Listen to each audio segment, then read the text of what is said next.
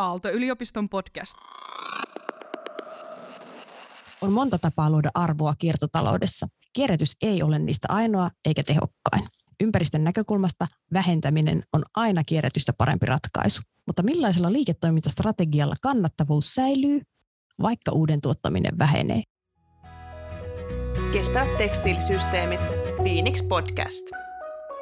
Olemme taas Kestävät tekstiilisysteemit podcastin parissa. Ja tänään puhumme Phoenixin laatimasta kestävä tekstiilisysteemin visiosta. Eli tämmöinen visio tuli meidän tutkijaporukalta tässä kevään aikana. Se taisi tulla maaliskuussa julki. Ja se, sitä ei tehnyt vain Phoenixin tutkijat, vaan sitä tehtiin vähän isommalla porukalla. Että siihen osallistui Suomen tekstiili ja muoti. Sitten siihen tuli mukaan telaketjuverkoston edustajia kommentoimaan. Turun ammattikorkeakoulu tietenkin siellä tärkeänä toimijana. VTT ja sitten tämmöinen kuin Circular Textiles Innovation Community oli mukana, mukana tätä visiota laatimassa. Mutta toki siinä oli niinku kaikkein keskeisimmässä roolissa Phoenixin omat tutkijat ja sitten Phoenixin ohjausryhmä osallistui myös kiitettävästi tähän kommentointiin ja sieltä erityisesti sitten Sarjanne Tikkanen, ympäristöministeriöstä erityisasiantuntija, sitä kommentoi ja sitten Lindströmiltä Anna-Kaisa Huttunen.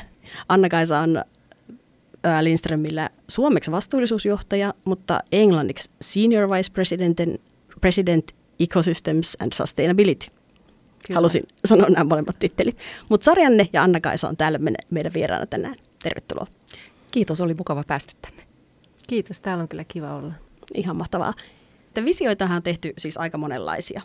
STMJ ja VTT teki yhdessä oman visionsa ja sitten tietysti on tehty kansainvälisiä visioita. Mutta sitten miksi mekin vielä haluttiin kantaa kortemme kekoon, niin siihen oli ehkä kaksi syytä. Että me haluttiin osallistaa mahdollisimman laaja porukka suomalaisia toimijoita, että me voitaisiin jotenkin yhdessä sanoa, että näitä asioita me halutaan ja näiden tällaisten tiettyjen asioiden pitää tapahtua, että Suomesta voisi tulla tekstiilien kestävän kehityksen edelläkävijä. Tai oikeastaan me koetaan, että me ollaan jo semmoinen, mutta että me voitaisiin pysyä sellaisina ja ehkä kirjaa vielä enemmän. Ja haluttiin kysyä monien mielipiteitä. Ja sitten toisaalta koettiin, että ne nykyiset visiot, mitä on tehty, niin ne ei ole kuitenkaan tarpeeksi konkreettisia. Että siellä esitetään ne ajatukset, mutta sitten ei sanota, että kenen pitäisi tehdä ja mitä. Ja sen takia me haluttiin tuoda just tällaisia konkreettisia toimenpiteitä tähän. Ja se visio tosiaan löytyy Phoenixin verkkosivuilta, eli sieltä voi käydä katsomassa, että mitä siellä tarkalleen on. Mutta nyt me jutellaan siitä tänään. Jutellaan ensin vähän siitä rakenteesta, kun meillä on siellä eroteltu erilaisia osa-alueita. Jos aloitetaan niin kuin tavallaan periaatteessa siitä perinteisestä alusta, niin me puhutaan siellä tekstiilimateriaalin valmistuksesta, sitten puhutaan suunnittelusta, tuotteen valmistuksesta, myynnistä, käytöstä ja sitten puhutaan lopuksi keräyksestä ja lajittelusta. Ja nyt voisi ajatella, että se alkaa siitä, mutta nyt tällä hetkellä se on alkanut vasta tekstiilimateriaalin valmistuksesta. Mitäs mieltä te olette tästä? Onko nämä ne vaiheet, mitä tähän hommaan kuuluu? Kiitos siis ensinnäkin mä halusin kiittää Phoenixia hirveän hyvästä visiosta, että se on ollut tota, musta käyttökelpoinen ja siinä konkretisoituu hyvin se just niin kuin sanoit itsekin, niin tota, mitä, mitä pitää tehdä ja kenen pitää tehdä. Semmoisen, musta siinä on hirveän hyvin katsottu se koko arvoketju, mutta et mä voisin ehkä niin kuin itse ajatella, että sinne voisi vielä lisätä yhden palikan, joka kyllä on teillä siellä sisällä, mutta ehkä niin kuin otsikkotasoisena siinä sen myynnin ja käytön välissä on, on tekstiilin hankinta. Ja se kyllä löytyy sieltä niin kuin alta, mutta ehkä omana, se voisi kaivata oman otsikonkin ihan sen takia, että se hankintahan on se keskeinen kulutuspäätös ja siinä se vastuullisuus ja ekologisuus ja semmoinen kestävyys olisi hirveän tärkeää, että siinä nimenomaisessa päätöksessä sitten pohdittaisiin näitä asioita. Ei tavallaan ei vasta siellä käytössä, vaan, vaan just siinä hankinnassa. Ja toisaalta myös se on tärkeää, että hankintaan ollenkaan sitä tekstiiliä, että voiko sen niin kuin, tarpeen korvata jotenkin muuten. Tämmöisen yhden lisäyksen voisin tehdä siihen. Joo, me puhutaan siellä julkisista hankinnoista tietenkin ja yritetään sinne laittaa sitä painoa, että niissä pitäisi olla tietynlaisia kriteereitä. Mutta tarkoittaako tämä nyt sulle jotain muutakin vielä? Joo, siis tämä tarkoittaa siinä mielessä, julkiset hankinnat on minusta ehdottomasti tosi tärkeä asia, mutta sen lisäksi ihan tämä meidän niin kuin Matti, Maija Meikäläisten ja Matti Meikäläisten tekemät niin kuin kotitalouksien tekemät kulutuspäätökset on tärkeitä. Ja sitten tietysti on siellä se business to business puoli myös, että siellä tehtävät hankinnat, jotka on sitten taas omansa. Että ehkä nämä kolme, että siellä on se kotitaloudet, julkiset hankinnat ja business to business hankinnat ja minkälaisia kriteereitä ja minkälaisia niin kuin päätöksiä siellä tehdään, niin se olisi ehkä yksi semmoinen niin kuin tärkeä osa, osavaihe, plus semmoinen, missä me kaikki voidaan tehdä niitä hyviä päätöksiä. Mm. Tuo on tietysti ihan keskeistä, että mietitään se, että onko tämä hankinta tarpeellinen. Minusta oli erinomainen nosto. Ja, ja jos ajatellaan ihan siitä kuluttajan näkökulmasta ja Phoenix-hankkeessakin yksi ryhmä on miettinyt työkalua, että miten autetaan kuluttajaa tunnistamaan ö, riittävän vastuullinen tai omiin tarpeisiin sopiva tuote, mutta juuri mitä muuta voidaan tuoda sinne päätöksenteon helpottamiseksi kuin ehkä työkaluja tai tietoa. Ja, ja myös nuo yritysten P2P-tekstiilit aivan valtava osa-alue Suomessa myös, joka tällä hetkellä ehkä vähän on semmoisessa katvealueessa. Julkisissa hankinnoissa ollaan jo ehkä tarkemmin kartalla, mutta meiltä löytyy vielä todella iso osa-alue, mikä on nämä P2P-tekstiilit ja sinne päätöksenteon tueksi jotakin. Joo, ja jos mä voin tuohon vielä jatkaa, niin, niin toi just nämä itsenä, tai kun mekin yritetään ympäristöministeriössä tietysti katsoa, että missä on ne isot volyymit, niin kuin me kaikki, kaikki toimijat tietysti katsotaan, että missä olisi se muutoksen mahdollisuudet myös, tai missä on se tarve muutokseen ja sitten missä on se mahdollisuus ja missä olisi ne vaikuttavimmat toiminnat, niin se olisi tosiaan ehkä toi business to business puolessa on varmaan semmoista potentiaalia, jota ei ole vielä kartotettu. Että kyllähän julkisiin hankintoihin on tulossa, nyt EU-stakin on tulossa tota, kriteereitä nimenomaan tähän niin kuin, kiertotalouden mukaisuuteen ja, ja kestävyyteen. Onhan meillä nyt jo vihreiden julkisten hankintojen kriteereitä olemassa, mutta sieltä on tekstiileihin on vielä tulossa erikseen ja myös esimerkiksi niin kuin kierrätysmateriaalien käytöstä, mutta myös muutenkin vastuullisista kestävistä ää, tota, tekstiilihankinnoista. Mutta vaikka nämä kummatkin on tosi tärkeitä, niin sitten vielä se kolmas, se kotitaloudet, just tavalliset kuluttajat, että miten, miten siellä voitaisiin ohjata heitä. Ja siellä tietysti on ehkä ne ympäristömerkit ja muut, mitä te, teilläkin on tässä visiossa hyvin esillä. Mutta mä vielä ehkä semmoisen, mikä tästä kyllä tulee tästä visiosta hyvin esille, mutta mikä on minusta hirveän tärkeä, on ehkä semmoinen arvomaailman ja asenteiden muutos, että me saataisiin se ilmapiiri niin kuin myönteiseksi sille tämmöiselle kestävälle ja kiertotalouden mukaiselle tekstiili niin kuin kokonaisuudelle että se koko maailma olisi, olisi sen mukainen, mutta että myös ne kuluttajat, koska me jokainen voidaan tehdä ihan jo tänään niitä päätöksiä, että, että minkä tyyppisesti me hankitaanko ja jos hankitaan, niin, niin mitä hankitaan ja miten hankitaan, että onko se ostamista, lainaamista, vuokraamista vai mitä, että, mm. että näihin asioihin. Näin on. Pystyisikö mennä vielä tuohon B2B-hankintoihin että jonkun esimerkin kautta, että ja välillä me kuulin tuossa, kun kuituasioita pohdittiin enemmän viime vuonna, että, että siellä on niin aika vähän painetta sit lopulta, että jos sä ostat jotain täytettä, ja sitten se täytteen myyjä on siellä ihan keskellä sitä ketjua, tosi kaukana kuluttajasta, että vielä sitten se se, myy, se, joka myy sit kuluttajalle, niin häneltä kysytään, että mitä materiaalia tämä on ja mistä se on peräisin. Mutta jos olet siellä niin parin portaan päässä, että siinä on se täyte ja sitten joku tekee vielä tyynyn päälle ja sitten joku tekee sen vasta sohvaksi, niin sulta ei kyllä kukaan kysy. Onko se niin? No ehkä hyvin konkreettinen esimerkki voisi olla yritysten käyttämät tekstiilit, jos mietitään hotelleja, ihan mitä tahansa tuotantolaitosta, jossa on sekä, siellä voi olla liinavaatteita, verhoja, sisustustekstiilejä tai sitten työvaatteita tai sitten sen tuotantolaitoksen prosessin suorittamiseen tarvittavia tekstiilejä. Ne kaikkihan tällä hetkellä hankitaan enemmän tai vähemmän lineaarisen mallin mukaan. Siellä välillä on palveluntarjoajia, jotka saattaa tarjota kiertotalouden mukaista tekstiilivuokraamista, mutta hankintapäätös on aika lineaarisen mallin mukainen päätös. Ja tota, mitä ollaan itse tuossa meidän, meidän pienen vastuullisuusheimon kanssa laskeskeltu, niin monissa tapauksissa jopa meidänkin asiakkaita siellä syntyy noin 40 prosenttia turhaa hankintaa. 40 prosenttia tekstiileistä ei, ei kierrä riittävästi tai niillä ei ole tarpeeksi pitkää elinkaarta tai käyttökohdetta. Vähän toimialasta vaihtelee. Ja sen takia uskaltaisin sanoa, että siellä on paljon tehtävissä ja se on juuri sitä, mitä Sarjanne nosti tosi esiin, sitä vaikuttavaa tekemistä. Yksittäisten kotitalouksien tekeminenkin on vaikuttavaa silloin, kun niitä kotitalouksia on paljon. P2P-yrityksissä jo sanotaan 20 suurinta yritystä tekee valtavan impaktin.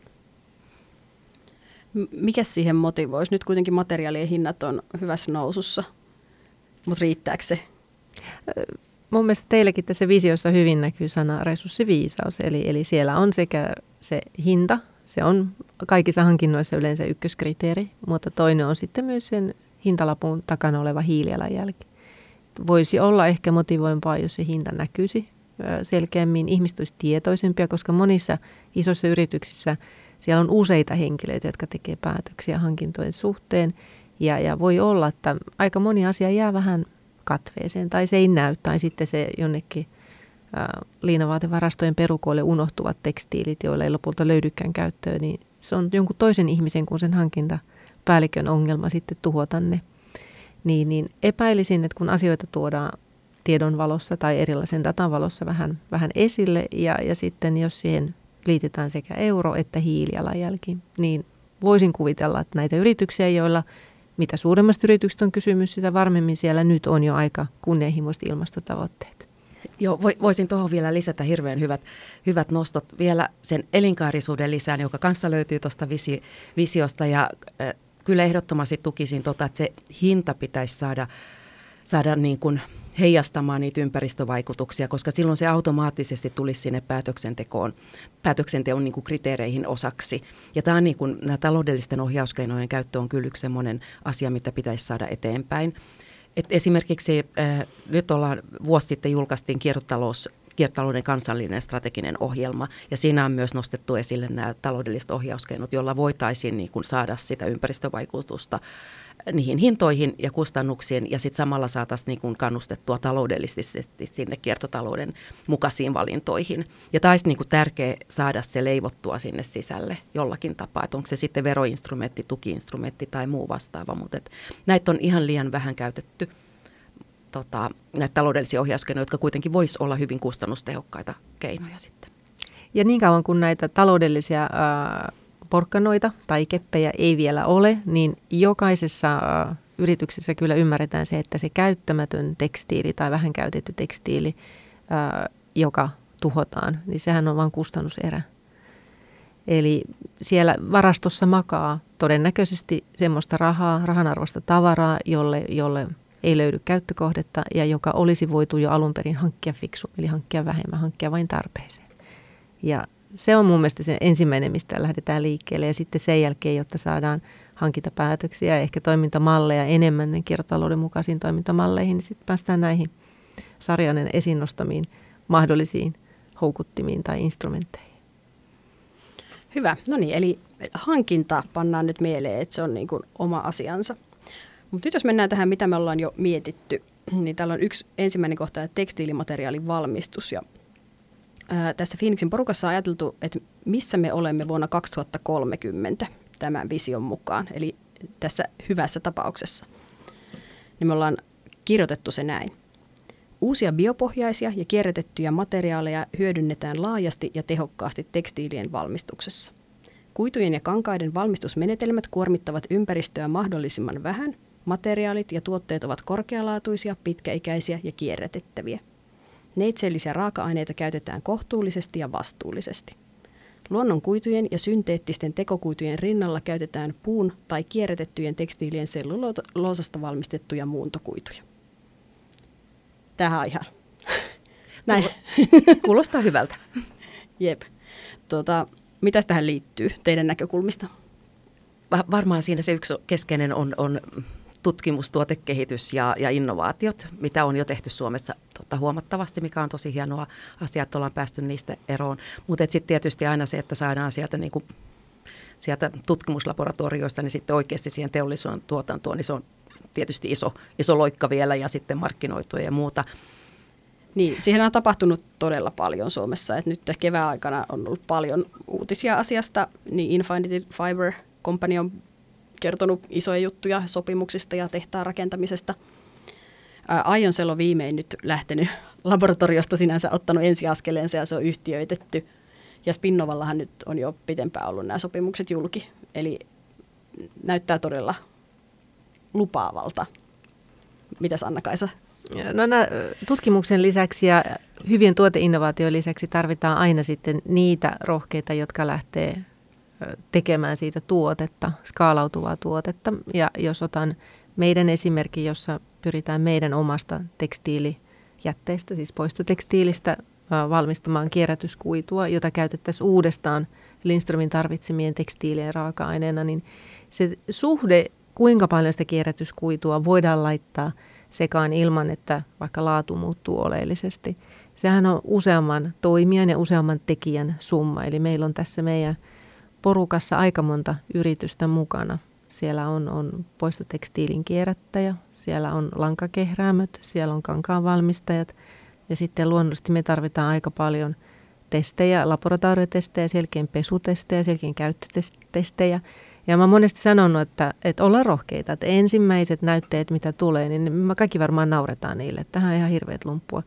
Mutta tota, jostain pitää lähteä liikkeelle. Ja, ja näitäkään mun mielestä ei liian pitkään voida tehdä laboratorio-olosuhteissa tai, tai korkeakoulussa yksin, vaan tähän tarvitaan se aito yritysympäristö, jossa nämä kaikki aidosti teollisesti ja kaupallisesti toimivat firmat lähtee miettimään ajattelematta, että kuinka paljon tämä tässä kohtaa maksaa, vaan se, se on pitkää, pitkäkestosta ja aika, aika kokeellista työtä, mitä pitää tehdä ennen kuin sieltä tulisi se ensimmäinen, jota uskaltaisi asiakkaalle vähän vilauttaa.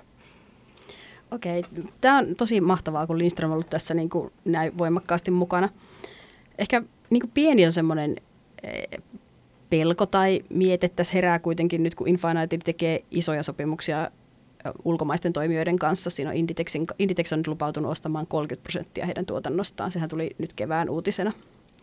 Ja tehdas on toki, Petri Alava, tämä Infinityn toimitusjohtaja, kertoo Hesarissa, että – haluamme olla isänmaallisia ja tehdä Suomesta kiertotalouden mallimaan. Että on selvää, että tämä heidän tehdas rakennetaan kuitenkin Suomeen. Eli se tarkoittaa sitä, että sit se kierrätetty tekstiilikuitu käsiteltäisiin kuiduksille heidän menetelmällään Suomessa, mutta sen jälkeen se lähtee täältä sitten aika nopeasti pois. Ja nyt ehkä itse kuitenkin toivoisin, että suomalaisetkin toimijat voisivat näitä uusia kuituja sitten hyödyntää. Mutta Lindströmin osalta näyttää hyvältä, mutta miten te ajattelette tätä tilannetta vähän laajemmin, että jääkö näitä meille myös jalostettaviksi vai tuleeko meistä vain tällainen kuidutoimittaja? No, kyllä mä itse ainakin uskon, että jää ja, ja tota, ymmärrän miksi Infinited Fiber Company tai Spinnova hakee ensiksi todella isoja kumppaneita, koska tähän tekemiseen tarvitaan rahaa. He tarvitsevat tehdä investointeihin rahaa.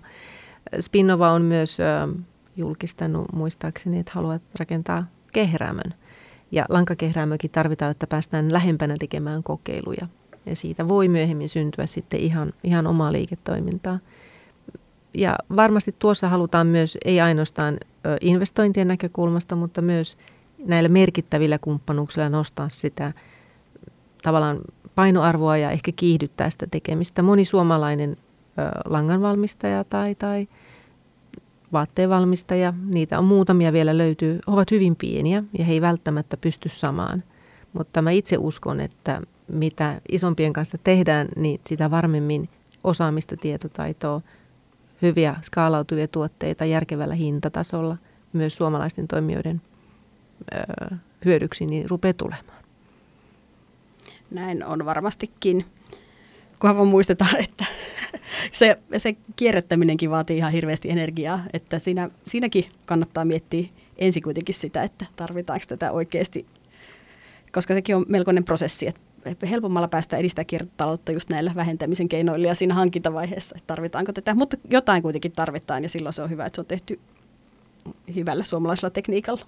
Voisin vielä tuosta, että siis näiden kierrätysmateriaalien lisäksi just tämä biopohjaiset uudet materiaalit on tosi tärkeitä, koska siis kyllähän siellä on nyt, jos katsoo sitä globaalia niin kuin, raaka-ainetta, mitä käytetään tekstiiliteollisuudessa, niin kyllähän se on niin kuin erittäin voittopuolisesti neitsellistä luonnonvaraa. Ja siinä kohtaa, niin kuin, ja siellä on hyvin paljon, niin kuin yli 60 prosenttia on, on sitä öljypohjasta, fossiilispohjasta tota, raaka-ainetta, mistä pitäisi päästä eroon. Niin siinä mielessä niin me tarvitaan varmaan näitä kaikkia sekä kierrätys- että uusia biopohjaisia ja muita niin kuin tämän tyyppisiä muutokuituja ja, ja uusia innovaatioita. Ja kyllä uskon, että tässä pitää lähteä ensiksi varmistaa varmaan, että se teknologia ja muu toimii ja saadaan ne investoinnit ja rahoitus. Ja toivon mukaan sieltä kyllä sitten niin kuin valuu tähän, niin kuin, että saataisiin Suomeen kanssa sitä koko arvoketjua paremmin tänne. Ja, ja varmaankin se suljetun kierron systeemi oli siis se kaikista niin kuin myös arvoa tuottavin sitten tässä tekstiilikierrätyksessäkin, ettei tehdä sitä, että saadaan se upcycling tyyppinen, niin kuin saadaan se jalostusarvo sitten kaikki potentiaali siitä käyttöön. Ja kyllä ne yritykset, joiden kanssa me keskustellaan äh, suljetun kierron kokeiluista, olipa ne sitten näitä uusia biopohjaisia materiaaleja tai, tai kierrätysmenetelmiä äh, eri, eri markkinoilla, että me toimitaan 24 markkinalla, niin kaikki jakaa meidän kanssa saman ajatuksen, että se kierrättäminen ja suljettu kierto pitäisi tapahtua sillä markkinalla, missä toimitaan, eikä rahdata kuituja tai muita raaka-aineita tai sitä tekstiilijätettä maantieteellisestä alueelta toiselle. Mutta niin kauan kuin vielä toimijoita on aika vähän ja, ja menetelmiä on aika kourallinen, jos näin voisi sanoa, niin tätä varmasti tässä niin kuin pilotointivaiheessa tapahtuu. Ja näin voi olla myös sitten ehkä, ehkä joillakin Infinity Fiber Companyin kumppanuusasiakkuuksissa myös, että ihan ensiksi se kuitu saattaa lähteä todella kauaksi, vähän merta edemmäksi, että saadaan ensimmäiset tuotteet, mutta en, en niin kuin lainkaan haluaisi aliarvoida, että eikä sielläkään olisi mietitty, että suljettu kierto on fiksumpaa mahdollisimman pienellä maantieteellisellä alueella. Hyvä, että tällaisia ajatuksia on, koska on, on kuullut myös sitä puhetta, että sitä voitaisiin kuljettaakin ja se kuljettaminen ka- riippuu vähän laskentatavasta, että kuka sen katsoo niin kuin, miten ekologiseksi tai hiilijalanjäljeltä minkälaiseksi, mutta tämä on ilahduttava ja tässä varmaan mä luulen, että nyt tämä geopoliittinen tilanne, mikä on ajanut aika monet satamat ruuhkautuneeseen tilanteeseen ja, ja pitkien välimatkojen kuljettaminen on vaikeaa, niin musta tuntuu, että moni on lähtenyt miettimään vähän uusiksi, että pitääkö aika niin kuin yksikköhinnaltaan edullisia tuotteita, niin kuin tekstiiliä tai tekstiilikuitua, niin pitääkö sen arvoketjulla on niin valtavan globaali ja, ja hankala. Ja täällä voi olla muita drivereita, jotka vähän nyt sitten sataa positiivisesti tähän tähän laariin, mikä minusta on ihan kyllä hyvä asia. Kyllä. Joo, toi on erittäin hy- hyvä toi Anna-Kaisan nosto siitä, että tämä u- uusi tilanne, huoltovarmuus ja muu, ja tavallaan just tämä, että, että miten katsotaan, että kuinka, kuinka laajoja ne ketjut on sitten, koska silloin on myös haavoittuvaisia, että tavallaan sen resilienssin vahvistaminen on myös tärkeä ja arvo sinällään, että ei pelkästään ihan se taloudellinen yksikköhinta varmaan siinä, vaan, vaan se kokonaisuuden niin kuin varmistaminen, että se toimii. Puhutaan sitten seuraavaksi vähän suunnittelusta. Eli missä olemme vuonna 2030? Tuotteiden suunnittelu tähtää pitkäikäisyyteen, tuotteen korjattavuuteen ja materiaalien kierrätettävyyteen. Suunnittelijat koulutetaan kiertotalouden mukaiseen tuotesuunnitteluun. Suunnittelija on mukana jo raaka-aineiden valinnassa ja kuidun tekovaiheessa ja yhteistyö teknisen asiantuntijan kanssa edesauttaa optimoimaan kuidun, tekstiilin ja vaatteen valmistusta. Erittäin tärkeä vaihe tässä kaikessa oikeastaan, vaikuttaa ihan kaikkeen tuotesuunnittelu on hyvin tärkeä. No en, en voi olla eri mieltä ja olen koulutukseltani vaatesuunnittelija ja oikeastaan tuossa haluaisin tarttua siihen, että suunnittelijat olisi entistä enemmän mukana siinä raaka-aine- ja materiaalisuunnitteluvaiheessa. Pikkasen liian usein saattaa jäädä, jäädä se tuotesuunnitteluvaihe vähän irralliseksi sitten siitä, mitä siellä saattaa hankinta- tai tekstiliinsinöörit tehdä – ja, ja sille toivoisin kyllä lisää painoarvoa, että ne olisi enemmän cross-organizational tiimejä, joissa yhdessä mietitään erilaisia, erilaisia hyviä ratkaisuja, eikä niin, että vaatteen ulkonäkö on sitten vähän se viimeinen silaus, mikä tapahtuu aika usein vain tietokoneen ruudun kautta. Ah, ja sulla on tällainen tausta, Anna-Kaisa, hauskaa. Ihan taidekorkean kasvatti joo, 90-luvulta. Ah, joo. No silloin varmaan oli vähän erilaiset teemat kyllä suunnittelijan opinnoissa. Todellakin, todellakin. No kyllä ne tietysti meille ko- kovasti menee siihen suuntaan. Kirsi Niinimäki on siellä yksi meidän proffista, joka varmasti tätä paljon tuo. Ja, mutta tota, sitten se, että miten sitä pystyy hyödyntämään, sit kun menet yritykseen, jos, jos sulla on tällaista osaamista, niin se on ehkä koettu vähän haasteeksi, että pääseekö se suunnittelija sitten lopulta vaikuttamaan niin kuin siihen, mihin se kiertotalouden näkökulmasta pitäisi voida vaikuttaa. Ju, just näin. Ja se varmasti nyt, kun moni tekstiiliala yritys lähtee itse miettimään erilaisia palvelullistamiskeinoja, kun halutaan tarjota vuokralla tekstiilejä tai erilaisilla osaomistuksella, mikä se ratkaisu onkaan, niin siinä päädytään ehkä vähän samoihin asioihin, mitkä meillä on ollut jo pitkää arkipäivää. Eli se vaate, joka me omistetaan ja me vuokrataan asiakkaille, niin, niin senhän täytyy jokaisen taskuläpän muodonkin puolesta toimia siinä huolto- ja pesuprosessissa. Pitää olla helposti korjattava Eli meillä designerit tietää, tietää kyllä, että minkälaisilla vaihtoehdoilla saadaan helpoiten vaikka kalliiseen takkiin vaihdettua vetskari. Muuta, muussa tapauksessa takkihan menisi roskikseen, jos sitä vetoketjua ei voida vaihtaa ja vetoketjun lukko on mennyt rikki. Niin, nämä on pieniä asioita, mutta näkisin, että näitä pitää entistä enemmän nostaa sen suunnittelijoiden pöydälle ja, ja kuitenkin kun yritykset tähtää kiertotalouteen ja niihin uusiin palvelumalleihin, niin se tulee olemaan arkipäivä aika pian. Näin on. Mutta ehkä me ollaan tuosta kuitenkin nyt, kun mä tuon luin ääneen, niin tuli sellainen olo, että ö, oliko se vähän insinöörimäinen lähestymistapa kuitenkin, vaikka se edellyttää sitäkin, mutta sitten ei voi kiistää myöskään sitä, että, se, että sulla on ajaton design ja ehkä myös mahtava brändi, että se myös niin kuin osaltaan pidentää sitä käyttöikää. Meillä oli viimeksi vieraana tuo Emmyn toimitusjohtaja Timo Huhtamäki ja hän just puhui tästä, että kyllä se brändikin on tavallaan osa kiertotaloutta sen myyntiarvon säilymisen kautta. Brändi ja hyvä design. Totta kai kiinnostavillakin brändeillä välillä tulee sitten sen tyyppisiä tuotteita, jotka on hyvin yhden kauden tuotteita tai designiltaan sen tyyppisiä, että ne jotenkin ei kestä sitä aikaa tai, tai sit jotain muuta siinä tuotteessa on, että ne ei myöskään sitten siellä jälleenmyyntipuolella liiku tuotteina, vaikka brändi itsessään olisi kiinnostava. Niin näkisin, että se brändi ja design yhdessä on, on tosi oleellinen asia. Joo, samoin voisin ajatella, että eihän nämä toisiaan poissulkevia asioita, että, että se on niin hyvin myyvä ja brändi, brändi on korkea-arvoinen tai tavallaan haluttu brändi ja sitten toisaalta se on kestävä ja, ja kiertotalouden mukainen se itse tuote. Et tota, mä uskon, että me pystytään hyvinkin tota, yhdistämään nämä vaatimukset, mitä, mitä on. Tässä on hirveän tärkeää se että tosiaan se, on se, se tuotteen suunnittelija pääsee siihen koko ketjuun. Ja siinäkin mun mielestä korostuu tämä yksi sana, mikä on niin kuin tärkeää tässä kaikessa kiertotaloudessa, on se elinkaari. Eli päästään sinne tavallaan katsomaan, ei katsota enää niin kuin siellä tuotteen valmistuksessakin siinä niin kuin siiloittain niitä, vaan, vaan katsotaan sitä kokonaisuutta. Ja tähän on tulossa nyt sitten, että jos mietitään sitä julkisen sektorin roolia, niin tähän on tulossa nyt EU-ssa tuli tämä EUn strategia kestäviä ja kiertotalouden mukaisia tekstiilejä varten. Ja sitä kautta on nyt tulossa, ja sitten meille tuli kestävien tuotteiden aloite komissiosta, samoin ehdotus ekosuunnitteludirektiivin muuttamiseksi laajentamiseksi, niin, niin tätä kautta on tulossa nyt tämmöisiä ekosuunnitteluvaatimuksia kaikille tuotteille, mutta erityisesti myös tekstiileille.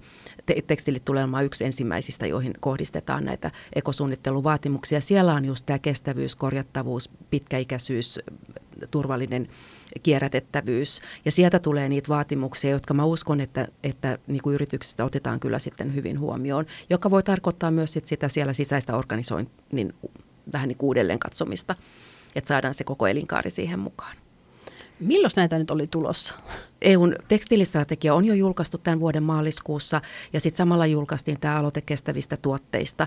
Mutta se varsinaisesti nämä ohjauskeinot tulee sitten myöhemmin tämän ekosuunnitteluasetuksen myötä. Tulee semmoisia niin sanottuja delegoituja säännöksiä, joissa on sitten tietyille tuoteryhmille omia ekosuunnitteluvaatimuksia. Ne menee tässä, siinä, se on aika iso työ kuitenkin niin kuin määritellä, että miten ne määritellä, mikä on kestävää korjattavaa ja kiertotalouden mukaista, mutta niitä on, niitä on lähdetty valmistelemaan, että niitä on tulossa sanoisin ehkä muutaman vuoden sisällä vaikea arvioida, arvioida mutta, tota, mutta kuitenkin se on nyt jo asetettu siellä strategiatasolla tavoitteeksi, eli siihen suuntaan ollaan menossa ja se on niin kuin hyvin, tota, kulkee käsi kädessä tämän Phoenixin vision kanssa, että nämä tukee toisiaan ehdottomasti. Ja ihan näitä samoja asioita nostetaan siellä nyt sitten niin kuin julkisessa ää, ohjauksessa esille.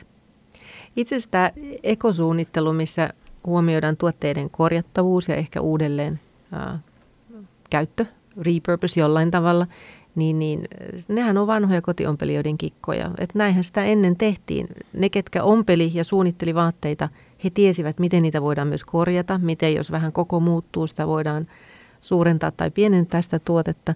Ja kaikki tämmöinen tietotaito oikeastaan, varsinkin tuossa voimakkaassa 90-luvun tekstiiliteollisuuden globalisoitumisessa hävisi.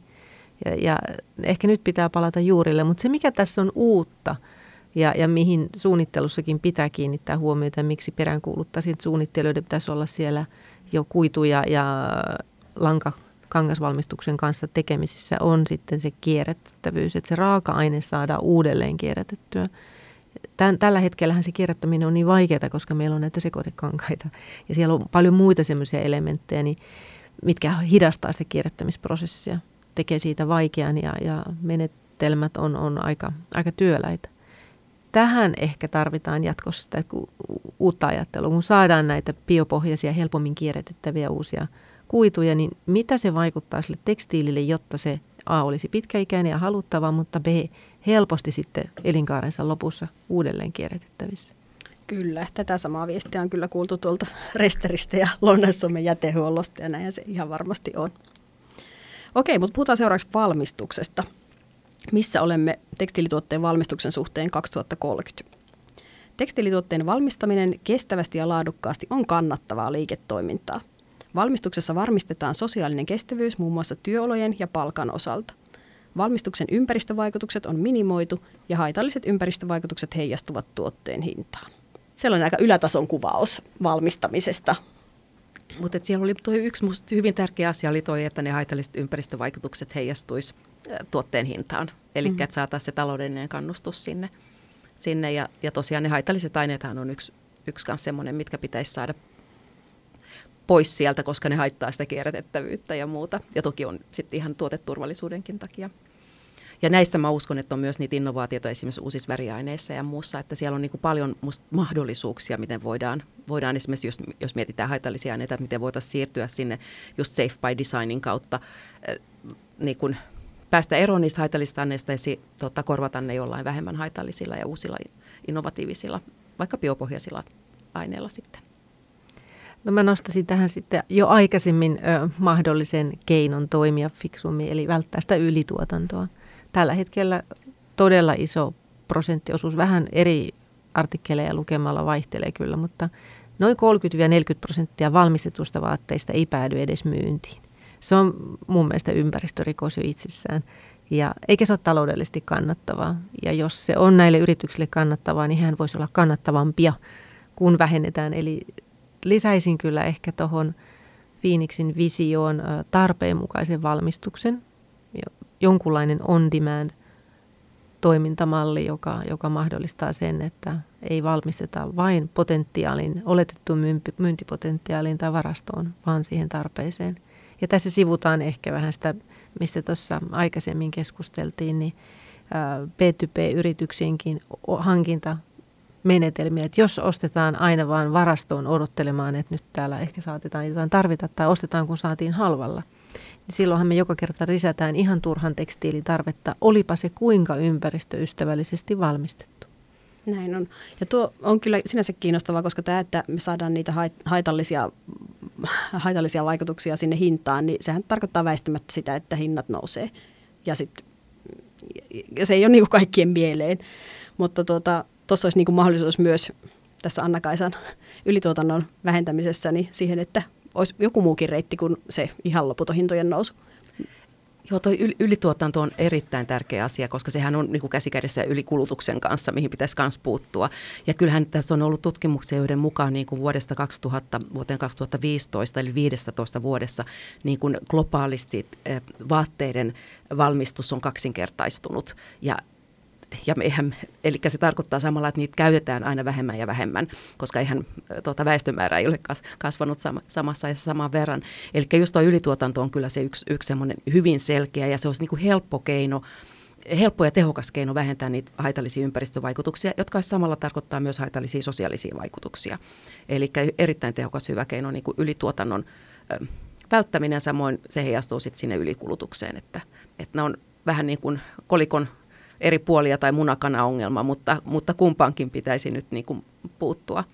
Että tehdään vaan siihen tarpeeseen ja ostetaan tai hankitaan tarpeeseen. Onko, onko se erityisesti pikamuotiyritysten ongelma vai missä se ylitonto on? Onko teillä tietoa siitä? Kyllä se tapahtuu kaikilla, että eh, pikamuoti on yksi ehkä eniten tikun nokkaan nostettu, mutta kyllä laadukkaat luksusbränditkin tekee valtavasti tai tuottavat liikaa suhteessa siihen, mikä on se heidän arvioitu myyntipotentiaali, kun sitä ruvetaan tarkentaa. Muussa tapauksessa näitä skandaaleja ei muutama vuosi sitten olisi ollut, että tietyt luksusbrändit polttavat myymättömiä varastoja. Siitä myynnistä läheskään kaikki ei ole ollut, ollut alennusmyynnissä, vaan ei ole koskaan päätyneet edes kauppoihin. Ja kyllä ainahan näitä outlet-myymälöitä on ollut ja, ja brändit brändit on saksinut tuotteistaan leipeleitä irti, jotta voivat myydä niitä myymättömiä tuotteita parisilaisilla kirpputoreilla ja näin poispäin, niin kyllä se ilmiö esiintyy ihan kautta, kautta linja. Ja tähän ilmiöön on nyt tähän ylituotanto, ylikulutus ja tähän, että, että niin kuin myymättömiä tai palautettujen tekstiilien niin kuin tuhoamiseen, niin siihen on tulossa kielto nyt ihan EU-tasolla. Että se on koettu, että siinä se koko arvoketjun, kaikki resurssit, työ, kaikki menee hukkaan. Ja se on niin kuin semmoista turhaa hukkausta, niin kuin kaikkien resurssien turhaa hukkausta, että se aiotaan nyt kieltää, että niitä tota, myymättömiä tota, niin kuin, tuommoisia niin kuin ei-viallisia tuotteita tai sitten palautettuja tuotteita, että niitä ei saisi enää, enää sitten hävittää kokonaan, vaan ne pitäisi laittaa sitten johonkin uudelleen käyttöön. Ja verkkokauppa on osaltaan lisännyt myös tätä. Toki silloinhan se tuote on jo myyty sinne verkkokauppa-alustalle tai verkkokauppayhtiölle, mutta koska niin moni kuluttaja tilaa useita kappaleita, sovittaa kotona, palauttaa kymmenestä yhdeksän ja pitää yhden, niin niitä yhdeksää on todella vaikea laittaa sitten uudestaan enää myyntiin. Siellä on monia, monia syitä, miksi näin ei tapahdu.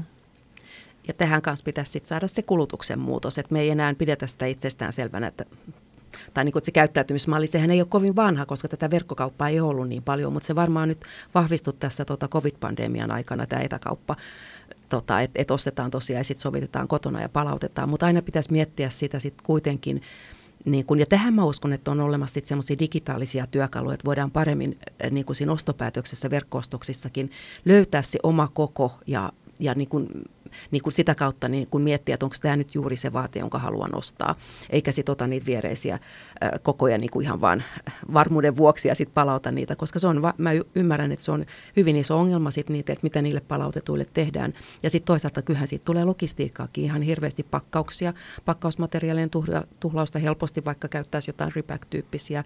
Ja sitten tietysti se logistiikkakustannus ja ympäristövaikutukset siitä, että se pitäisi niin kuin miettiä siinä kulutuspäätöksessä just. Ja tähän mä uskon, että meillä on myös ihan semmoisia, siis ei varmaan voida palata siihen, että mennään kaikki sovittamaan niitä, mutta kuitenkin, että meillä olisi semmoista digitaalista työkalua paremmin ja myös ehkä sitä niin kuin asennemuutosta sinne kulutuspäätökseen, että, että mietittäisiin siinä, että, tarvit, että oikeasti tämä on sitten se tuote, jonka myös pidän. No tästä me päästäänkin kätevästi tuonne myyntiin. Eli missä myynnin suhteen olemme vuonna 2030? Uusilla, esimerkiksi vuokraukseen ja jakamiseen perustuvilla liiketoimintamalleilla on merkittävä markkinaosuus. Ostaja saa luotettavaa tietoa tuotteiden, raaka tuotteiden raaka-aineista, niiden alkuperästä ja ympäristövaikutuksista sekä valmistuksen eri vaiheista ja sosiaalisesta kestävyydestä. Sulla oli tähän sarjanne kommentti vähän niin kuin, että riittääkö se myynti edes otsikkotasolla? Joo, jos miettii tuota otsikkoa, niin se myynti nyt ehkä, mä ymmärrän, että olette halunnut siihen valita niin kuin, tota, tuossa Phoenixissä niin kuin yhden selkeän, niin kuin, että tämä on se kohta, jossa sitä myö, myyntiä on. Mutta ehkä siinä voisi olla siinä otsikossa jo se, se myynti, vuokraus, ää, jakaminen tai muu vastaava, että se ei ole se pelkästään se tavallaan niin kuin omistuksen vaihtaminen, ei olisi se pääasiallinen tapa, vaan että se voitaisiin tehdä monella muullakin tavalla, että se kuluttaja saa sen tuotteen käyttöönsä, eli tavallaan sen käyttöoikeuden niin kuin jaka, jakamista. Että siinä kohtaa, niin kuin, että heti siellä otsikossa näkyisi, että se ei ole enää sitä perinteistä niin kuin, äh, niin kuin omistajuuden siirtymistä siinä tota, tekstiilinkään hankinnassa. Kyllä, vähän radikaalimpi äh, niin kuin koko konsepti muutos omassa päässä. No kyllähän se palvelumyyntikin se on myyntiä, mutta ymmärrän, että tässä kohdassa ehkä voisi olla ajatuksen niin kuin kirvoittamiseksi joku muu sana kuin pelkästään se myyminen. Joo. Voisiko se olla joku siis sekä niin kuin tavaran ja palvelun tarjoaminen tai, tai muu vastaava, niin kuin, tai, koska se on ihan totta, että, että myös palveluita myydään, mutta jossain mielessä se helposti ehkä semmoisessa niin kuin arkikielen käytössä tulee vielä konnotaatio siitä, että se on sitä tota, perinteistä myymistä sen tuotteen myymistä. Mä jäin miettimään tuossa vision yhteydessä sitä, että kun merkittävä osa tulee palveluista, mutta tekstiilit on, on kyllä niin lähellä ihoa ja on paljon tekstiilityyppejä, joiden on, on tai sitten mä oon vaan niin vanha-aikainen, että on vaikea nähdä niitä palveluina, vaikka palveluyritystä itse edustan. Uh, mutta pitäisikö tuossa vielä ehkä, että me halutaan Suomeen vahvaa visiota, niin miettiä, että minkälaiset ne kanavat ja toimijat on, jotka vuonna 2030 Suomesta tekee vahvan kiertotalouden mukaisen ja vastuullisen tekstiilimarkkinan. Et tällä hetkellä meillä vaikka hyvä, niin kuin hienosti uusia brändejä, suomalaisia vastuullisia vaatebrändejä on nousussa, niin silti tuntuu, että semmoinen kansainvälinen supertehokas ultrapikamuotiverkkokauppa on erittäin niin kuin isolla jalansijällä ja ehkä kasvussa. Näkisin, että ei se, ei se kasvu hetkessä taitu. Niin mietin, että voisiko tässä visiossa olla jotain semmoista, mikä ottaisi kantaa siihen jälleenmyyntiin tai, tai sen myöskin palkitsemiseen, että minkälaisissa kanavista kannattaa vaatteita ostaa. Niin, täytyy sanoa, että mullakin enemmän ja enemmän, vaikka tuntuu, että näihin kaikkiin teoreettisiin kysymyksiin tai käytännöllisiinkin kysymyksiin sinänsä on ratkaisuja, mutta usein tuntuu siltä, että mut kun ei ihmiset oikeasti halua, että ne haluaa vaan ostaa halvalla ja mahdollisimman mm. paljon. Just erehdyin yhtenä päivänä, olin tuolla sellaisessa tämän tyyppisessä kaupassa tein ikäisen tyttäreni kanssa ja sitten kuuntelin siellä sovistuskopissa, kun toiset äidit totesivat, että, että täällä kaupassa ei tarvii yhtään katsoa hintoja, että katsoo vaan mikä on kiva. Ja se tuntui niin, että, oh, niin kuin, että heillä oli siinä ihana hetkiä ja se oli kiva, mutta niin kuin kauheata. Että, että tämä muutos on tosi vaikea, sitten kun kuuntelee näitä juttuja siellä sovituskopissa. Että niin kuin vaikka meillä on niinku tavallaan vastaukset kaikkeen, että näin hoidetaan valmistus ja näin myynti ja näin kierrätetään, mutta sitten jos ihmiset ei halua tehdä sitä. Juuri näin. Ja mm. Toinen vielä ehkä, minkä näkisin taustalla, että miksi ä, tietyn tyyppiset firmat edelleen houkuttelee rahoittajia. Jos ajatellaan Shane ultrapikamuotifirma, niin sen arvovaluaatio on ihan huima. Mistä ne sijoittajat tulevat. Ei, ei välttämättä ehkä, ehkä sitten EU-alueelta tai, tai Suomestakaan. Tai voi olla, tulee, mutta tähän, että missä se raha liikkuu ja missä se ostopäätös tapahtuu, niin siellä on ne kaksi todella isoa mindset-muutoksen paikkaa. Se on totta, että kuluttajan näkökulmasta, niin kun, jos mietitään ihan tätä uudelleenkäyttöä ja niin kuin siinä mielessä niin kun second hand-tyyppistä tai, tai niin kun käytettyä ja korjattuakin, eli tuunattua tai, tai muuten niin kun uudistettua, modistettua asiaa, niin, niin kyllähän sen pitäisi olla tosiaan, sen pitäisi olla helppoa. Ja, ja voisiko tähän olla Minusta toi Anna-Kaisan esiin nostama kysymys siitä, että mitkä on ne toimijat, jotka toisivat tätä, niin kuin jos mietitään just Suomen nyt niin kuin omia, omia markkinoita, niin, niin ehkä just näiden to, toimijoiden tunnistaminen ja miettiminen sen, että miten niitä voitaisiin vahvistaa.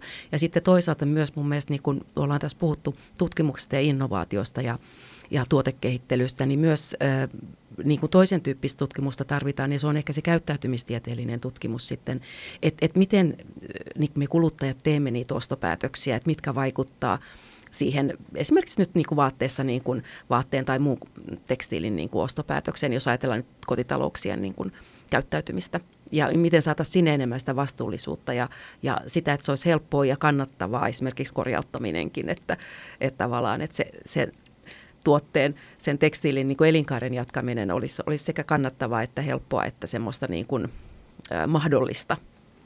Niin se on totta. Ja sitten jos ajattelee nuoria, niin myös ihan se ajankäyttö ja se, että miten sä haluat ilmasta itseesi, että onko siihen mitään muita tapoja kuin kiertää sitä ostaria. Mm. Et kun se valitettavasti nyt edelleen tuntuu olevan kuitenkin. Mm.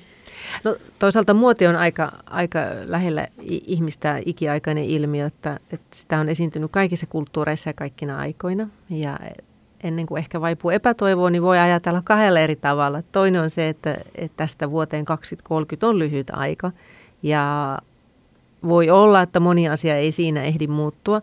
Toisaalta, kun me katsotaan historiaa, me tiedetään, miten nopeasti joitakin murroksia tapahtui lopulta ja kuinka erilaiset käyttötavat tai, tai jopa muoti-ilmiöt muuttu ihan, ihan radikaalisti. Mutta mm, hyvä ehkä laittaa vaan niitä visiotavoitteita ja, ja uskoa, että pieni joukko näyttää yleensä suuntaa isommalle joukolle ihmisiä. Yksi esimerkki musta kulutuksen muutoksista on, on esimerkiksi syömisen muutos. Että me ollaan siirrytty hyvin paljon niin kasviproteiinipohjaisiin tuotteisiin niin kuin lihasta. Ja, ja se on niin kuin, jos, jos katsotaan nyt no, niin kuin tavallista ruokakauppaa, niin kyllähän siellä on niitä kasviproteiinia ihan monta hyllymetriä. Niin ihan samalla tavalla mä uskon, että se tosiaan voi olla sit yllättävänkin nopea se murros siihen, että meillä on jossain vaatekaupassa sitten on niitä käytettyjä ja uudistettuja tai, tai, tai muuten semmoisia kestäviä ja kiertotalouden mukaisia vaatteita sitten on se valtaosa.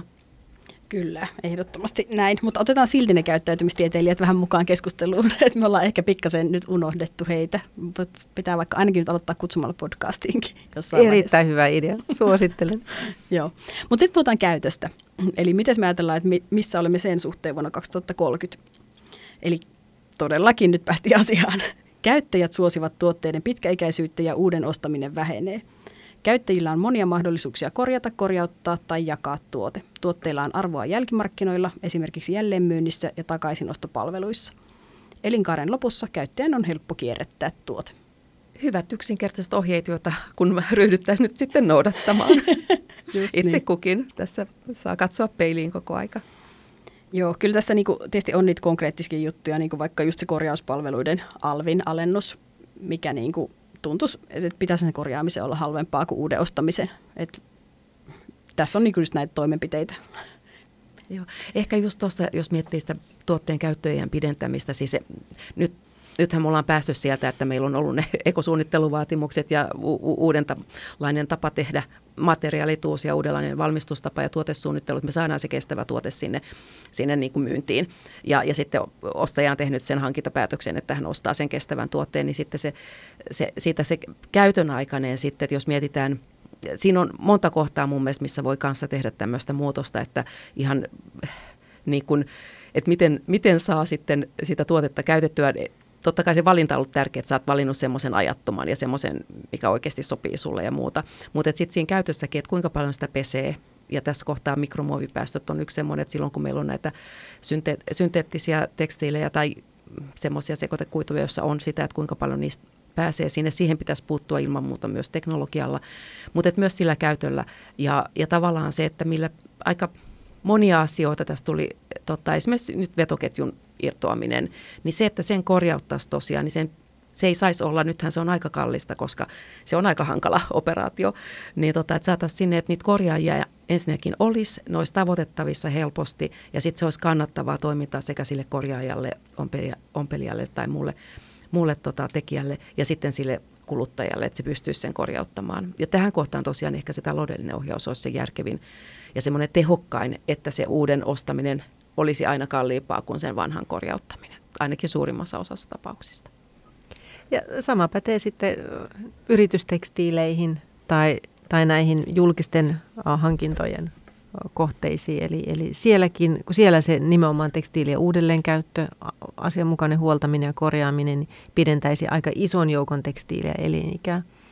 Mä en ole, voi olla ehkä mainitsematta tässä semmoista pientä havaintoa, että kun itse teen töitä työvaatteiden parissa ja niiden täytyy kestää ja niiden täytyy olla varsinkin vuokramallissa pitkäikäisiä, niin kyllä tässä aika monta vuotta ollaan vähän semmoisen asian kanssa taisteltu, että kun ö, kuluttajakaupassa ö, muotituotteiden laatu on heikentynyt, mutta samalla materiaalit on keventynyt, ne tuntuu näennäisesti mukavammilta. Ne on hyvin ohkaisia, kevyitä, siellä on elastaania, mutta se käyttöikä onkin ehkä vain puoli vuotta.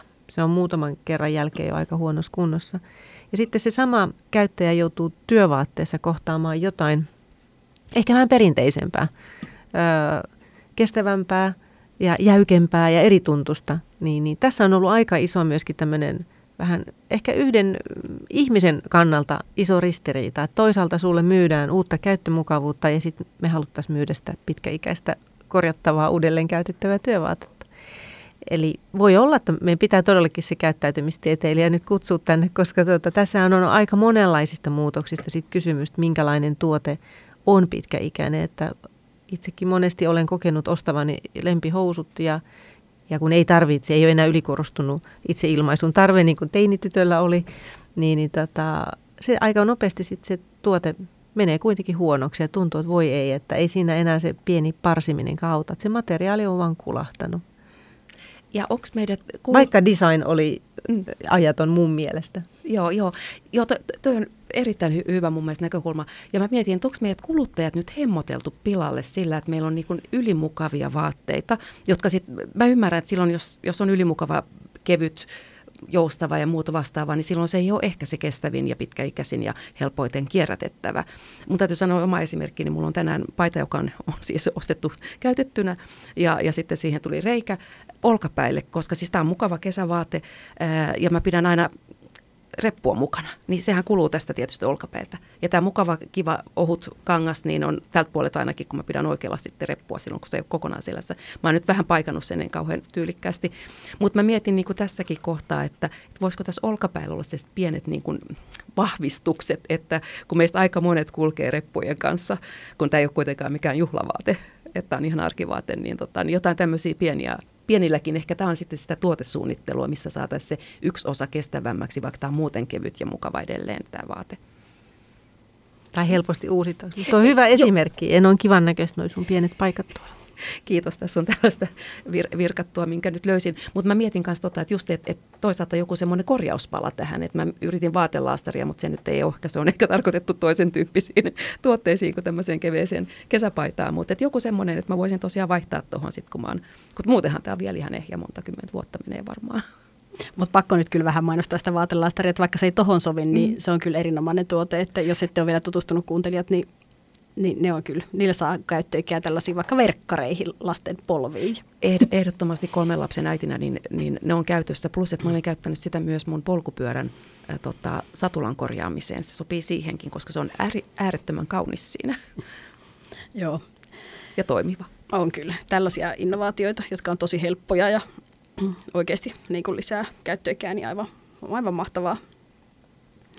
Mutta joo, jossain vaiheessa ne on kuitenkin niin kuluneita, että ne menee sinne keräykseen ja lajitteluun. Ja sen suhteen me ajatellaan, että 2030 tapahtuisi seuraavaa. Uusi lainsäädäntö sekä tekstiilien kuvantamis-, tunnistus- ja jäljitettävyysteknologiat mahdollistavat laajamittaisen ja laadukkaan tekstiilien keräyksen sekä lajittelun. Lajittelussa huomioidaan seuraavien vaiheiden tarpeet – Tavoitteena on mahdollisimman korkean arvonlisän mukainen hyödyntäminen. Yes, tässä oli nyt monta sanaa, mitä ei ehkä ihan jokainen niin kuin, tunnista, mutta joka tapauksessa, että ne tekstiilit, kun, kun ne kerätään, ja varsinkin kuluttajilta kun kerätään, niin siellä on tosi monenlaista. Eli ne pitää tunnistaa jollain menetelmällä ja mieluummin ei käsi. No ensinnäkin käsin ei pysty ihan kaikkea tunnistamaan, mutta se on älyttömän hidasta ja kallista. Eli meillä pitäisi olla sellaisia laitteita, Nykyisin on jo olemassa semmoisia liukuhihnatyyppisiä, johon pannaan sitten se tekstiilikasa ja sieltä ne sitten menee läpi ja sitten niinku se laite osaa ne lajitella eri laatikkoihin sen materiaalin mukaan. Mutta tämä pitäisi vielä, se pitäisi olla huomattavasti kehittyneempää ja halvempaa, että se tota, voisi tosiaan laajamittaisesti toteutua. Ja tietenkin sit silloin, kun ne saadaan niinku sen materiaalin mukaan oikeanlaisiin kasoihin, niin sit niistä voidaan sitten, kun ne sitten kuidutetaan, niin ne voidaan hyödyntää optimaalisesti, eli mahdollisimman korkeeseen ja ostusarvoa. Ja tämmöistä nyt muun muassa Phoenixinkin tutkijat kehittää. Mitäs te näette? No ju, juuri samoja asioita ja tuossa ehkä yksi pieni helpottava tekijä voisi olla se, että jos moni ö, tekstiilituotteita tarjoava yritys siirtyisi jakamistalouden palveluihin, jolloin ö, kuluttajalta se tekstiili aina palautuu siihen yrityksen, joka sen omistaa. Hehän hoitaa sitä lajittelua he, tekee, he tietää, mitä materiaalia se on. Eli mitä enemmän kuluttajien kaapista ehkä saadaan sitä nykymuotoista osa omistamista pois, sitä pienempi tuo ongelma on tulevaisuudessa ja, ja ehkä sit sitä voidaan kohdentaa näitä uusia tunnistusmenetelmiä juuri näiden yritysten tarpeisiin, ketkä sitten omistaa tuotteita ja päättää, milloin se tuote on pois sitten sieltä palvelusta. Tässä pitää vielä Lindströmin suhteen mainita, että se, sen takia nämä kierrätyskokeilut on vähän helpompia nimenomaan just näiden B2B tekstiiliyritysten kanssa, koska Lindströmillä vaikka nyt tiedetään, että mitä materiaalia heidän tuotteet on, ja sitten myös niin kuin, niitä on yleensä sellainen määrä, että niistä saa jotain järkevää aikaankin samanlaista materiaalia. Just näin, ja meillä on kaikissa tuotteissa mikrosiru. Ja tämähän on ollut yksi tämä digitaalinen passi, mitä tuotteille on ajateltu, mutta että voisin kuvitella, että ne myös muotifirmat, jotka haluaa tarjota jollakin lailla palveluna tekstiiliä, niin saattaisi laittaa tuotteisiin ihan samalla lailla siru, jonka takana on sitä tietoa sitten. Tuo on ehdottoman tota, hyvä käytäntö, että tosi hienoa, että teillä on nyt käytössä. Nythän siinä EUn tässä ekosuunnittelu uudistuksessa ja, ja, ta, ja siinä tekstiilistrategiassa niin on, todetaan just, että tulee tämä digitaalinen tuotepassi myös tekstiileille. Että se varmaan helpottaa sitä tunnistamista ja siinä mielessä sitä lajittelua niin kuin just näiden kuitujen, kuitujen mukaan. Ja, ja sinne tuotepassiin tulisi sitten tieto myös siitä, miten voidaan korjata ja, ja mitä aineita ylipäätänsä se sisältää, että onko siellä minkä tyyppisiä. Ja, ja tavallaan niin kuin sitten muissa tuotteissa kuin tekstiileissä tulee sitten myös se varaosien tota, ja osittain jossain tekstiileissäkin se voi olla. Mutta kyllä tuossa mä uskon, että tuo business to business puoli on just semmoinen, että sieltä saadaan niitä tasalaatuista, hyvää, tunnistettavaa niin kuin materiaalia. Ja, ja se kannattaa varmaan siellä, siellä niin kuin se kiertää mahdollisimman tehokkaasti sitten. Ja kuluttajatekstiilin keräys alkaa siis 2023 Suomessa, eli siis ihan just. Ja siinä on vielä monta asiaa pikkasen epäselvinä, että miten se nyt sitten tarkalleen hoidetaan – sitä on aika paljon nyt tutkittu, varsinkin telaketjuhankkeessa, että minkälaisen keräyspisteiden pitäisi olla. On huomattu esimerkiksi, että yksinkertaisesti niiden pitää olla sisällä. Että se on vaan, sitten se säilyy kuivana ja parempana se materiaali. Ja tällaista työtä on tehty, mutta on paljon vielä ratkaisemattomia asioita. Mutta se, mikä tuntuu olevan selvää, on se, että kuluttajat on kyllä tosi innostuneita siitä kierrättämisestä. Että aina kun on ollut näitä kokeiluja, niin ne on tullut että keräyksen järjestäjät ollut, että oho, että mis, mitäs me tehdään tälle kaikille materiaalille, mitä saatiin näin nopeasti. Et tuntuu, että se on sellainen keräys, mitä ihmiset tosiaan odottaa, että no niin. Joo, siihen voi olla sellaista vähän patoutunuttakin odotusta. Joo, mutta kun... siinä pitäisi vaan muistaa se, että ne tosi hyvät tekstiilit, mitkä on kuitenkin, vaikka miesten farkut, että ne on vielä aika monet kuntoisia, mutta eihän niistä saa kirpparilla mitään hintaa, kukaan niitä ostaa, mutta sitten se, että ne pantaisiin sinne kuidutukseen, niin se on sitten tavallaan kuitenkin hukkaamista, että olisi mahtavaa, jos pystyisi säilyttämään sitä jalostusarvoa ja ihmiset niin kuin ymmärtäisi sen, että milloin se on niin, kuin niin kulunut, että se pitää jo kuiduttaa ja milloin taas sit, sille pitäisi yrittää keksiä kuitenkin joko sellaisenaan käyttöä tai käyttäjä tai sitten, että voisiko siitä tehdä sitten jotain muuta toi on mun mielestä, siis toi on hirveän tärkeä kohta taatusti tuossa, nyt kun meillä alkaa se poistotekstiilinen erilliskeräys, että me saataisiin sieltä ehdottomasti ne, jotka olisi vielä uudelleen käytettäviä, niin saataisiin ne eroteltua. Ja tässä kohtaa on iso, iso niin kuin eh, vastuu ja mahdollisuus näillä, jotka lajittelee sitä, organisoi sen lajittelun, ja se on ollut, mä uskon, että se on toiminut hyvin vielä, niin kuin, että meillä on siis sekä niin kuin mitä on esimerkiksi niin kuin jossain kierrätyskeskuksen kaltaisissa ja muissa yht, tota, niin kuin tekstiilejä kierrättelevissä tota, yhteisöissä ja sitten mitä on ollut toi, just Lounais-Suomen jätehuollon niin kuin puolella lajiteltu ja, ja suunnattu sieltä niin kuin sinne uudelleen käyttöön. Ja se on semmoinen, mikä on siinähän se parhaiten, kun saadaan jatkettua sitä tuotteen e, tota, käyttöikää, niin, niin tota, saadaan tehokkaimmin sitten vähennettyä niitä ympäristövaikutuksia. Ja tähän on tulossa ää, EUn tekstilistrategiassa esimerkiksi, niin, niin siellä tulee olemaan ää, todennäköisesti niin kuin eri prosenttitavoitteet kierräty, niin kuin sille uudelleenkäytölle ja sitten toisaalta materiaalina kierrätykselle. Et tavallaan, ja siinä koko aika tähdennetään sitä, että pitäisi saada sinne uudelleenkäyttöön kaikki, joka on sinne sopivaa. Että tavallaan että se on se ensisijainen, ihan niin kuin normaalin jätehierarkian mukaisesti niin kuin toimitaan. Eli nyt pitäisi saada sitten semmoisia laitteita, jotka tunnistaa sen uudelleenkäyttöarvon, eikä vaan kuitua tai, tai materiaalikoostumusta, koska tällä hetkellä sehän on ihmisten tekemää arviota, että tämä, tällä tuotteella voisi olla vielä elinkaarta. Aika paljonhan painetta tulee nyt näille jälleenmyyntialustoille tai, tai yrityksille, tori.fi, emmyt, tai no okei, okay, tori.fi on kuluttajien välistä, mutta emmy ja, ja tämän tyyppiset, koska hekin tekee siellä sitä lajittelua, tai kun joku ei mene sitten kaupaksi syystä tai toisesta, sitten se annetaan hyvän tekeväisyyteen tai kierrätykseen.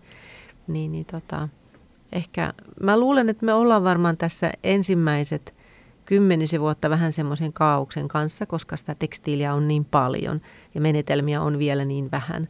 Mutta kun tuossa miettii tätä Phoenixinkin hieno visiota ja sieltä rupeaa eri asiat loksahtaa paikoilleen, niin sittenhän tämä valtava kummallinen sekamelska massa tekstiilejä, josta ei tiedä, onko ne kuitua, onko ne jätettä, olisiko ne vaatteita, niin se rupeaa lokeroitumaan jo aikaisemmassa vaiheessa ja ehkä vähän tasottumaan tai vähenemään toivottavasti haluan ehdottomasti tuota kompata ja jatkaa tuosta. Toi on just se, että sitten kun me saadaan se koko arvoketju toimimaan sen, sen niin kuin kestävyyden ja kiertotalouden periaatteiden mukaisesti käytännössäkin, niin sehän tulee vähentämään sit meiltä sitä poistoteksteillä. Eli se volyymi niin kuin vähenee siellä päässä, jolloin se on helpommin myös, myös niin kuin eroteltavissa. Ja sieltä toivon mukaan olisi saatu jo paljon aikaisemmin nämä uudelleen käytettävät pois, että se sitten oikeasti olisi semmoista poisto, eli tavallaan, joka menee sitten sinne materiaalikierrätykseen. Että sitä kautta, että tämä vaatii sen, siinä mielessä mä uskon tuohon, että se voi olla vähän kaoottista tämä ensimmäinen 50 vuotta, että et kun tota, vasta harjoitellaan tätä ja se vaatii aina sen tietyn ajan ennen kuin se koko arvoketju niin kuin uudistuu tavallaan. Mutta mä uskon kyllä, että se voi tapahtua aika nopeastikin, koska tähän on valmiuksia. Tästä on kuitenkin ollut, ollut jo paljon niin kuin sekä yritykset että kuluttajat on jo tähän niin kuin osanneet niin kuin valmistautua ja niitä menetelmiä ja sitä tahtoa ja, ja semmoista niin kuin näkemystä on, visioita on olemassa, niin kuin tämä Phoenixinkin visio on.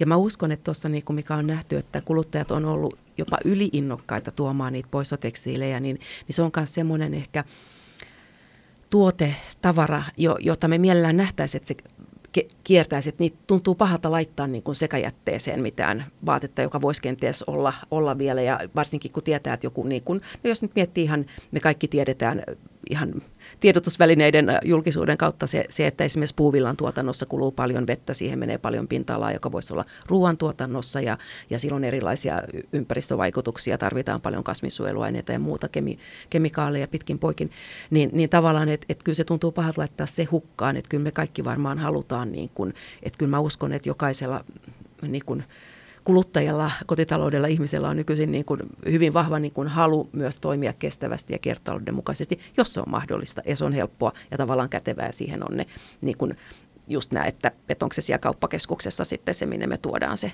poistotekstiili. Semmoinen ajatus vielä tuli, tuli mieleen, että jos tuohon, ähm, mitä dataa kerätään, saisi semmoisen, onko, tiedä, onko tämä utopia, mutta että kun ne laitteet tunnistaa, että tämä vaate, täällä olisi vielä elinkaarta, tai että tämä vaate on nyt kyllä todellakin vain kuidutukseen menossa, niin, niin että siellä sama, samalla myös saataisiin tietoa siitä, että minkälaiset vaatteet selvästi jää vähän yli, mitä oikein huoli kukaan. Ja tästähän nyt tiedänkin jo, että nämä käytettyjä vaatteiden jälleen, jälleenmyyjät, niin hehän myös istuu aika, aika ison tiedon päällä tällä hetkellä ja mielellään joillekin firmoille vähän jakaa, että, että täällä tietyn tyyppiset lastenvaatebrändit ja sieltä tietyt tuotteet, niiden jälleenmyyntiarvo on hyvä ja jollekin toisilla se on vähän huonompi.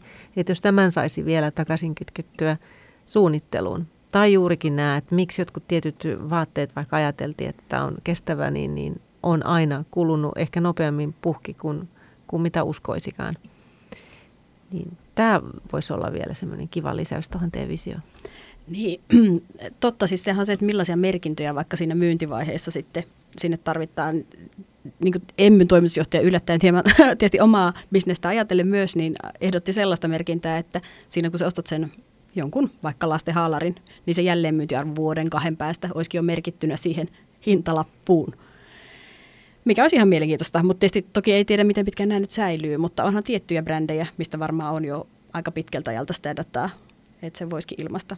Mutta toisaalta sitten siinä on taas niin monta, nythän meillä on se tilanne, että meillä on aika monta infolappua ja sertifikaattia vaatetta ostaessa, että kaivataanko siihen nyt, tai minkälaista siihen vielä kaivataan, niin se pitäisi miettiä aika tarkkaan. On, ja onko se kuluttajalle menevää tietoa vai onko se eh, näille toimijoille, jotka toimii tässä arvoketjussa, ja mietin erityisesti myös designereita sitten siellä eh, cross-organizational tiimeissä, että minkälaiset kuidut tai kuituyhdistelmät lopulta kesti – minkälaiset selvästi toistuvasti eivät kestä tai, tai minkälaiset designit toistuvasti häviää markkinoilta.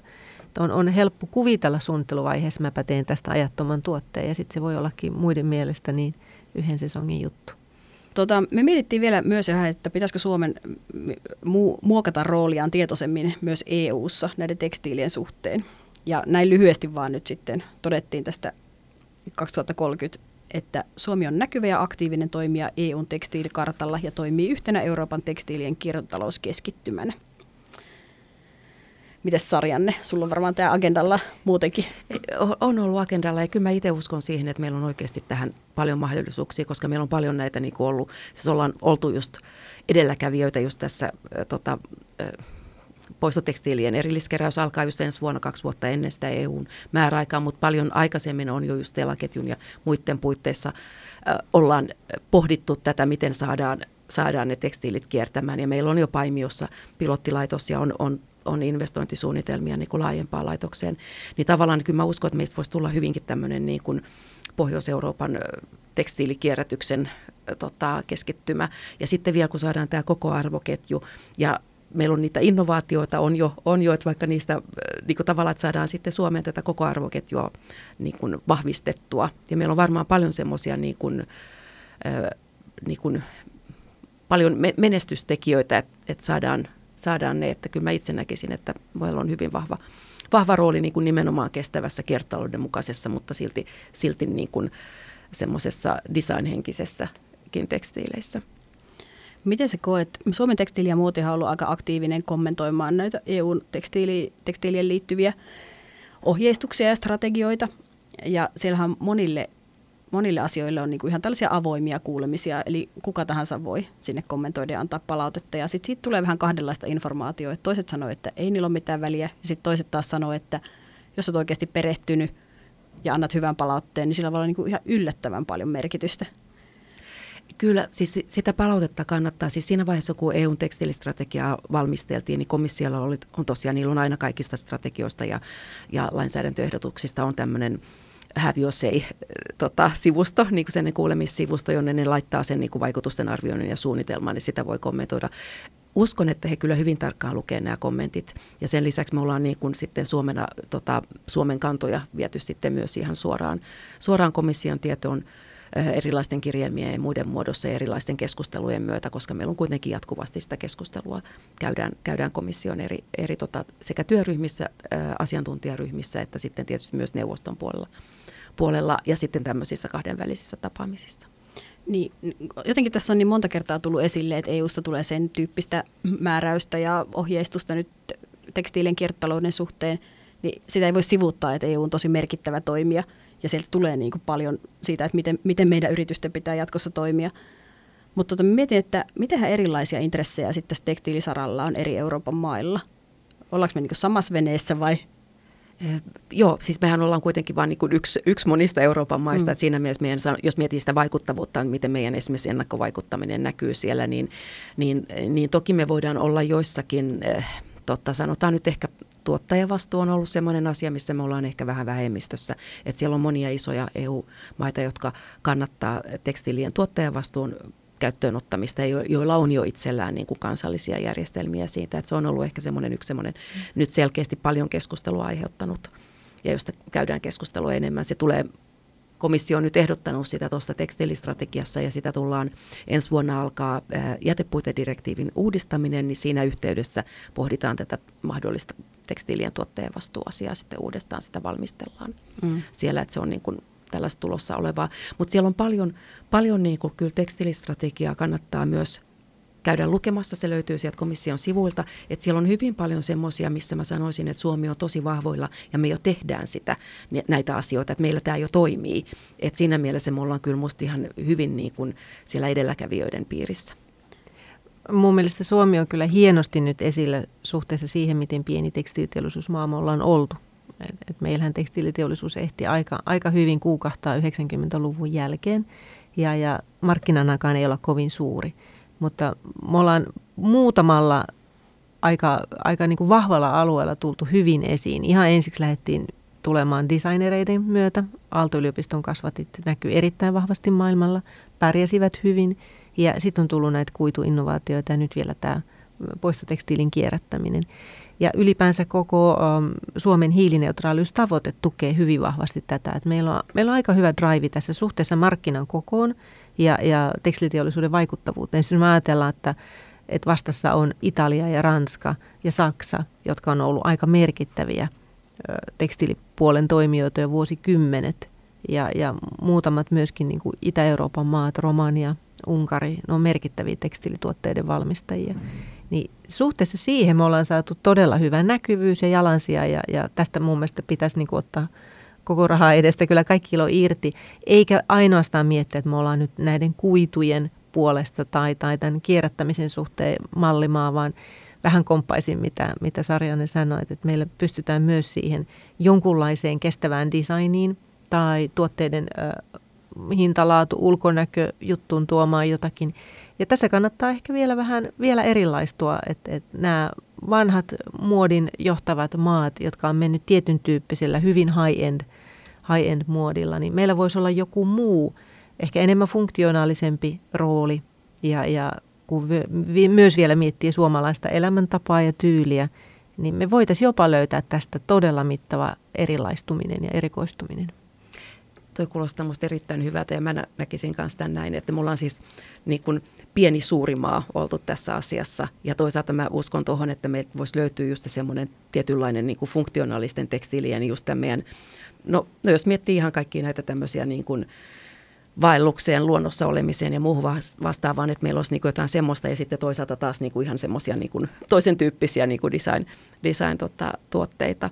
Ja, ja tässä mä uskon, että me ollaan myös, niin kuin suomalaiset on ehkä ää, myös kuluttajina ehkä vähän erilaisia en tiedä, mulla ei ole tästä tutkimustietoa, mutta mä mietin, että kyllähän meillä hirveän paljon, jos mietittiin to äsken tota, sitä uudelleenkäyttöä, niin kyllähän meillä on mun mielestä hyvin toimivia sitä vertaiskauppaa, sitä on paljon, paljon niin kuin netissä ja plus ihan siis niin kuin meillä on näitä kirpputoreja hyvin paljon niin kuin, totta, tekstiilitkin kiertää siellä, varsinkin jotkut lastenvaatteet ja muut vastaavat. Mutta sitten meillä on tämmöisiä niin vertais niin Facebook-kirpputoruja alueellisia, joka on mun mielestä hyvin ekologinen tapa, koska silloin siinä ei tule sitä paketoimista eikä lähettämistä ja useinkin sä pääset kävelen tai pyörällä hakemaan sen siitä sun naapurista sen jonkun.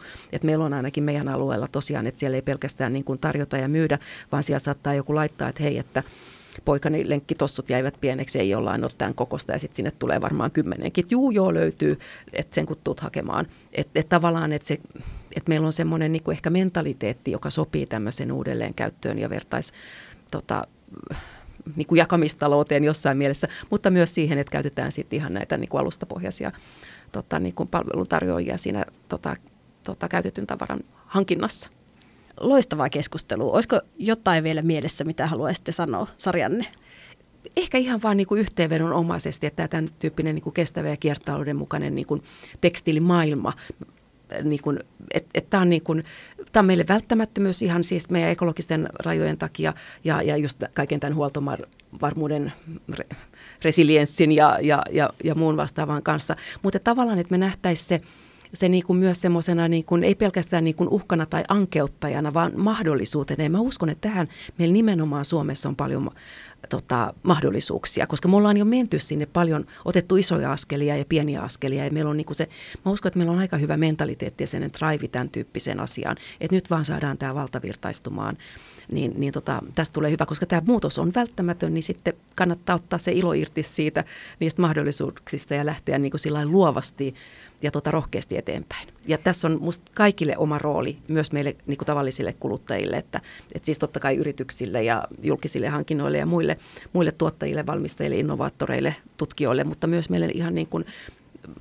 tavallisille kuluttajille, että me voidaan jo tänään tehdä niitä kestäviä ja kiertotalouden mukaisia päätöksiä niissä meidän vaatevalinnoissa ja muissa tekstiilivalinnoissa, että nyt vaan kääritään hihat ja ryhdytään toimeen. Ja Suomi on se suuri pieni maa, eli, eli ehkä tässä sillä pienuudessa olisi se hyvä puoli, että meillä toimijat tuntee aika lailla toisensa, pystyisi tekemään paljon enemmän yhteistyötä. No sitten voi olla, että joku pala puuttuu, että jos ei sitä lankakehräämöä nyt vielä ole täällä, niin kyllä meillä löytyy varmasti Euroopan alueelta paljon hyviä alihankkijoita ja kontakteja, joiden kanssa me toimitaan.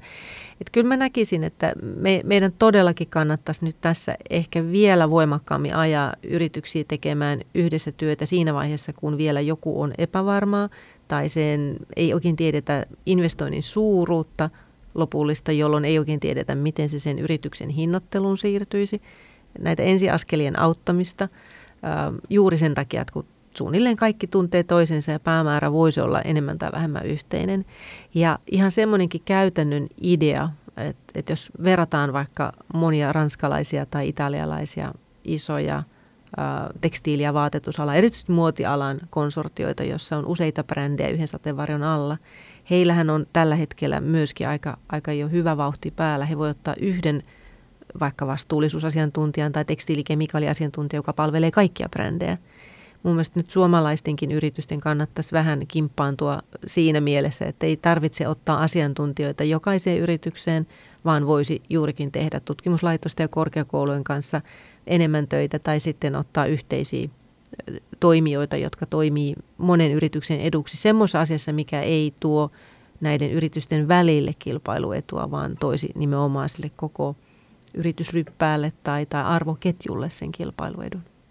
Joo, ja tuohon ehkä voisi vielä lisätä, että toimialarajojen rikkomista kyllä vielä kaivataan, että vaikka ehkä tekstiilialalla kaikki tuntee toisensa, mutta sitten, että pitäisi tuntea vielä lisää datan asiantuntijoita ja mitä, vaikka mitä.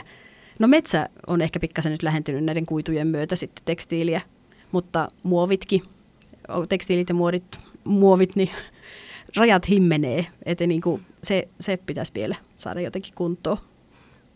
Joo, se on totta, että jos miettii kiertotalouden, niin, kun, niin sehän on nimenomaan näistä niin siiloista pois, poistumista, että se toisen sivuvirta voi olla toisen raaka-aine ja, ja että siellä niin kuin sitä tutkimuskehitys ja muuta, että just noiden metsien lisäksi niin uskoisin, että maataloudesta voi löytyä ja, ja elintarviketeollisuudessa uusia semmoisia niin kuidunlähteitä tai väriaineita tai muita vastaavia. Et siinä mielessä tämä, niin kuin just tämä avautuminen.